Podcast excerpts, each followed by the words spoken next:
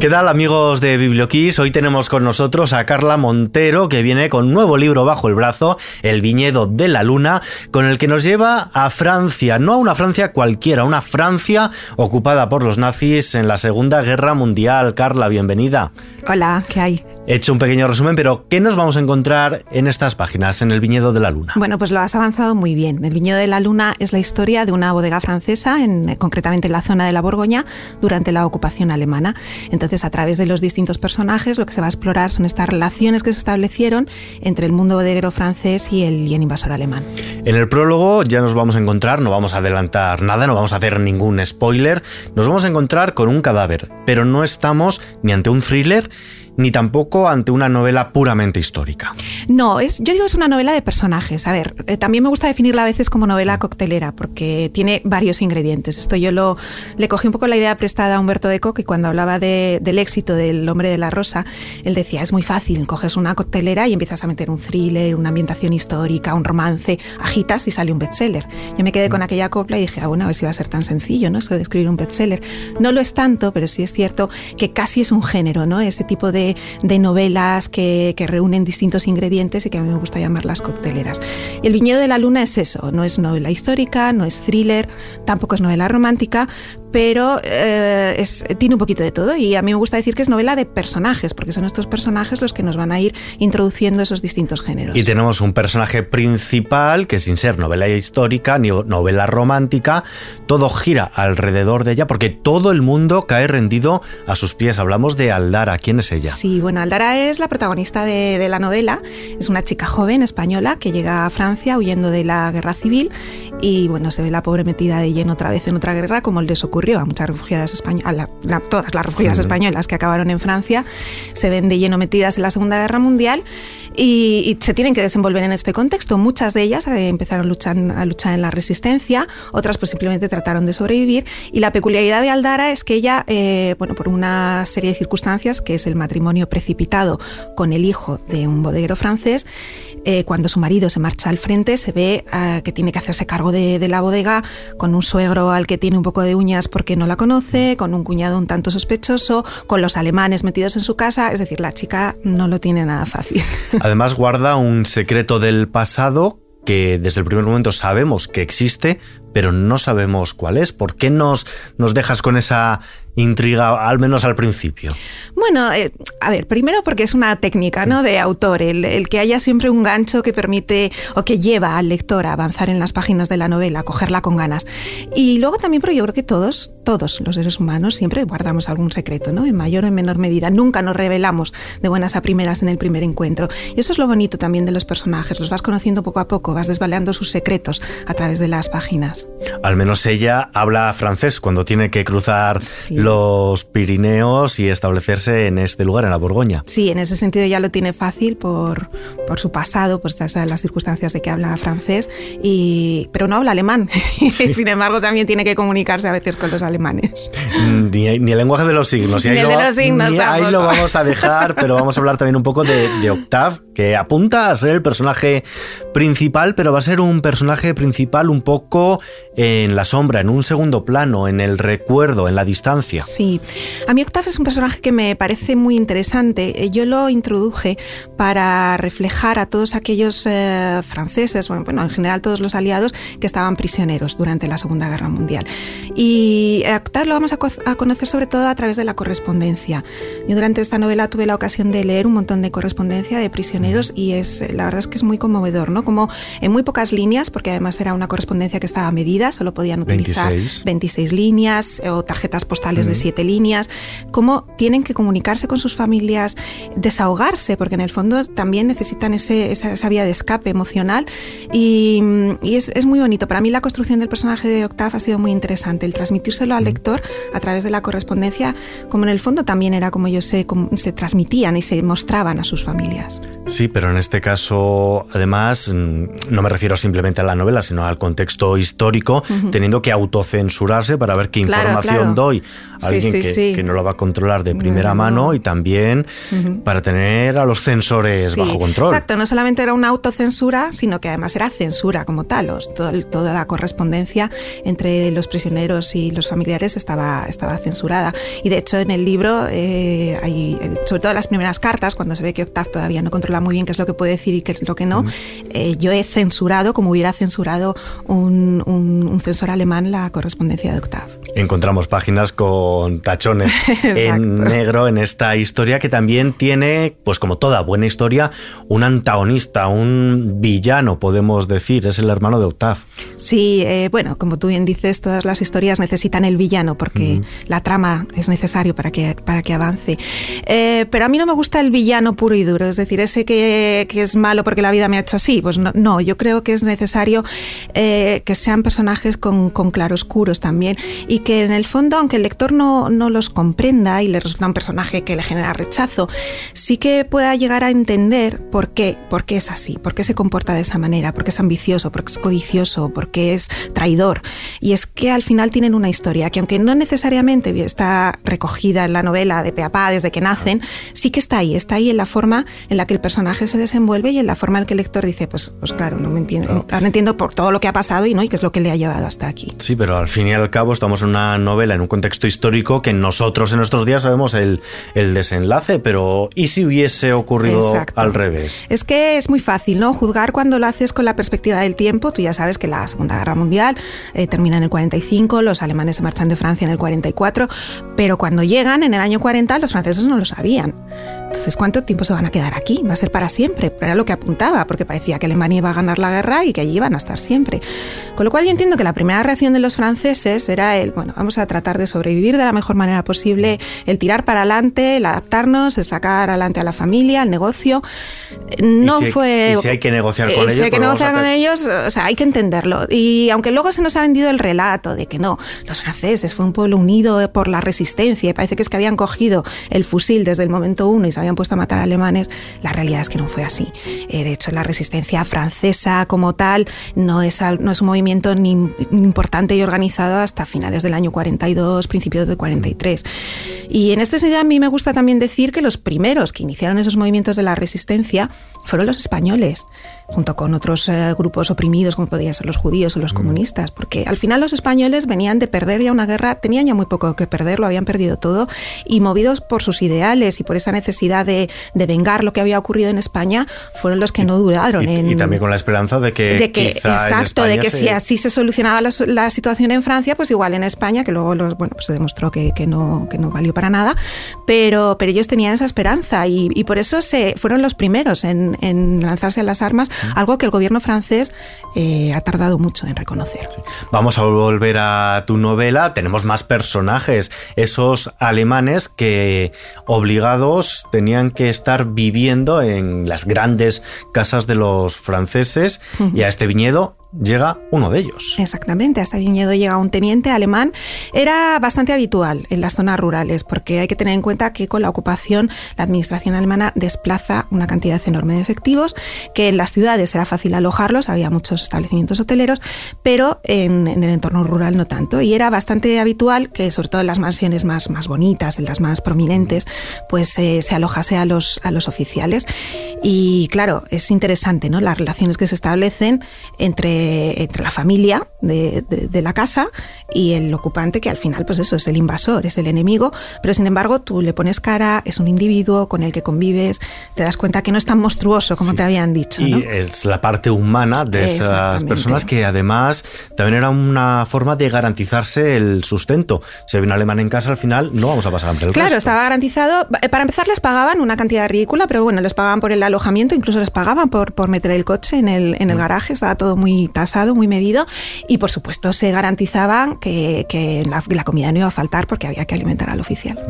Vamos a volver, has dicho comida, yo voy a hablar de una cena ahora, de la de los tres emperadores. Es una cena que tuvo lugar mm, eh, históricamente, está documentada y que tú has incluido en el viñedo de la luna. Sí, bueno, a mí me sorprendió muchísimo. Yo estaba buscando también otro gancho para la novela, es decir, un tesoro que, la familia escondiese y que los alemanes ansiasen. Y buscándolo me topé con esta cena de los tres emperadores, que efectivamente es histórica, tuvo lugar en 1867 en, durante la, Exposición Universal de París y el Kaiser Guillermo I de Alemania pues decidió organizar una cena fastuosa. Escogió el mejor restaurante de entonces de la época, que era el Café Anglais, junto a la ópera, el mejor chef, y invitó al zar Alejandro II de Rusia y al que no era todavía zar, pero lo sería, su hijo, Alejandro III, por eso se llama la Cena de los Tres Emperadores. Se sirvieron los mejores platos, 16 eh, platos en un menú que todavía se conserva. ¿no? el restaurante no existe, pero lo, compró eh, los dueños de lo que hoy es la Tour d'Agent, entonces se conserva la Tour d'Agent. Nueve horas de cena, o sea, se dieron un homenaje tremebundo, que además en precio, trasladado a lo que costaría hoy, serían 900 euros por persona sobre todo por las botellas que se sirvieron. Esta cena iba acompañada, pues como te puedes imaginar, de los mejores vinos. Ocho botellas en total, desde un Jerez, un Madeira, cuatro Burdeos, el mejor Borgoña, vinos increíbles que efectivamente constituían un tesoro. Y aunque es cierto que los vinos es probable que no hubieran llegado hasta la década de los 40, sí que se guardó algún juego equivalente al que tomaron los emperadores probablemente no llega hasta la década de los 40, pero bueno, yo ahí recurro a la ficción para que estos vinos constituyan un tesoro. ¿Y cuál fue la relación entre los alemanes en esta parte de la Francia ocupada con el vino? Bueno, ellos, eh, para ellos el vino era, era fundamental. Eh, primero era el vino lujoso, el vino ese tesoro, ¿no? Esas grandes botellas eran símbolo de estatus, era algo que se, que se asociaba con el lujo, con el glamour. Y a los grandes geifaltes nazis, eh, encabezados por Hermann Goering, les encantaba atesorarlo en sus bodegas, agasajar con ello a sus invitados, con lo cual pues iniciaron todo un proceso de apropiación de este, de este vino bueno, ¿no? Del vino de gran calidad. Sí, no, no se apropiaban de obras de arte o de no solamente hubo el expolio de obras de arte, que es el más conocido, sino que también hubo un expolio del vino. Lo que pasa es que fue un expolio diferente y a mi modo de ver más perverso, porque fue un expolio que se realizó casi con, con el beneplácito y con la colaboración en algunos casos, por supuesto, del gobierno de, de Vichy y de los y de los bodegueros franceses. Porque además también iban a por el vino barato. El vino barato además es que era un recurso económico importantísimo. Con él eh, abastecían a sus tropas para mantener la moral elevada y luego además comerciaban y también servían a la población alemana. Es decir, el vino fue objeto de expolio desde el más barato hasta el más caro y, como digo, de forma perversa, porque además se financiaba con dinero francés. Y tanto en el mercado blanco como en el mercado negro. Y luego se estableció todo, como además, claro, el expolio se organiza muy bien, porque hay, mandan agentes comerciales a las tres principales zonas vinícolas de Francia, eh, se tasan los precios, se establecen las cantidades, claro, todo que es lo que está también tasado. Las categorías. Las categorías, todo lo que está también tasado siempre da lugar a aquella picaresca de yo lo saco por fuera de, lo, de la norma y obtengo con él mucho mayor rendimiento. Entonces hubo un mercado negro enorme eh, del vino, eh, esas historias que se cuentan, ¿no? De que los, los eh, franceses lo ocultaban y tal, pues sí, sí lo ocultaban, pero no para ocultarlo de los alemanes, sino para poder sacarlo al mercado. el, el lo que ocurre al final en cualquier guerra. En el proceso este de, de documentación para esta novela, ¿qué es lo que más te ha impresionado conocer? Bueno, como te decía antes, eso, el tema de la, de, la cena de los emperadores fue una anécdota muy curiosa, pero ya casi a nivel global lo que más me ha impresionado es esa, esa revisión del relato de la resistencia que yo creo que es importante hacer. Eh, durante años, durante décadas, nos ha vendido que el mundo del vino era resistente, que hicieron todo lo posible por ocultar sus tesoros de los alemanes, que no querían venderlo, que se vieron obligados. Eh, bueno, eso es lo que se transmitió cuando termina la Segunda Guerra Mundial, porque era el relato que interesaba contar, eh, pero la realidad es que no fue así. De hecho, hay una corriente de historiadores franceses que ahora tratan de hacer una investigación histórica rigurosa, que no es fácil porque la mayor parte de la documentación se destruyó, pero, pero bueno, están, están en ello y que vienen a un poco a derribar estos mitos y a poner sobre el tapete que en realidad el mundo del vino, que era un mundo muy conservador, que era un mundo que venía a atravesar una crisis económica brutal, eh, vio en, en la llegada de los alemanes y en esas compras masivas de vino que hubo, una forma de, salir de, su situación y muchos de ellos se, hicieron inmensamente ricos. Y también los, la problemática de la mano de obra, que al final era la que tenía que ir al campo de batalla. Exacto, bueno, por supuesto el campo atravesó muchos problemas. No solo faltaba mano de obra, sino que además faltaban materiales básicos para los cultivos, pues eh, desde minerales que se utilizan para combatir las plagas, azúcar que se usa para, el, para la fabricación del vino, la clara de huevo que es lo mismo, para clarificarlo, o sea, les faltaba de todo lo cierto es que durante esos años, para sacar las cosechas adelante, tuvieron que luchar contra viento y marea. ¿Y de dónde surge la idea para ambientar esta novela? Primero, temporalmente, en el ámbito de la Segunda Guerra Mundial y la Francia ocupada, y espacialmente, eh, precisamente en la región de Borgoña, en una región vitivinícola. Bueno, a mí el vino me encanta, me encanta como bebida. Así dicho en público suena tremendo, pero es verdad. pero también me gusta porque es mucho más que una bebida. El vino tiene una carga de historia, de cultura, eh, forma parte de la esencia de muchos pueblos, ¿no? En España mismo, en Francia, por supuesto. Entonces, yo siempre he pensado que ahí en el vino había una buena historia y siempre estaba buscándolo. Eh, me lo encuentro porque, a ver, eh, a mí la Segunda Guerra Mundial como tema me interesa. Este sería ya el cuarto libro que he escrito sobre, sobre la Segunda Guerra Mundial y investigando para pues de, pronto me doy cuenta de que ahí confluyen, ¿no?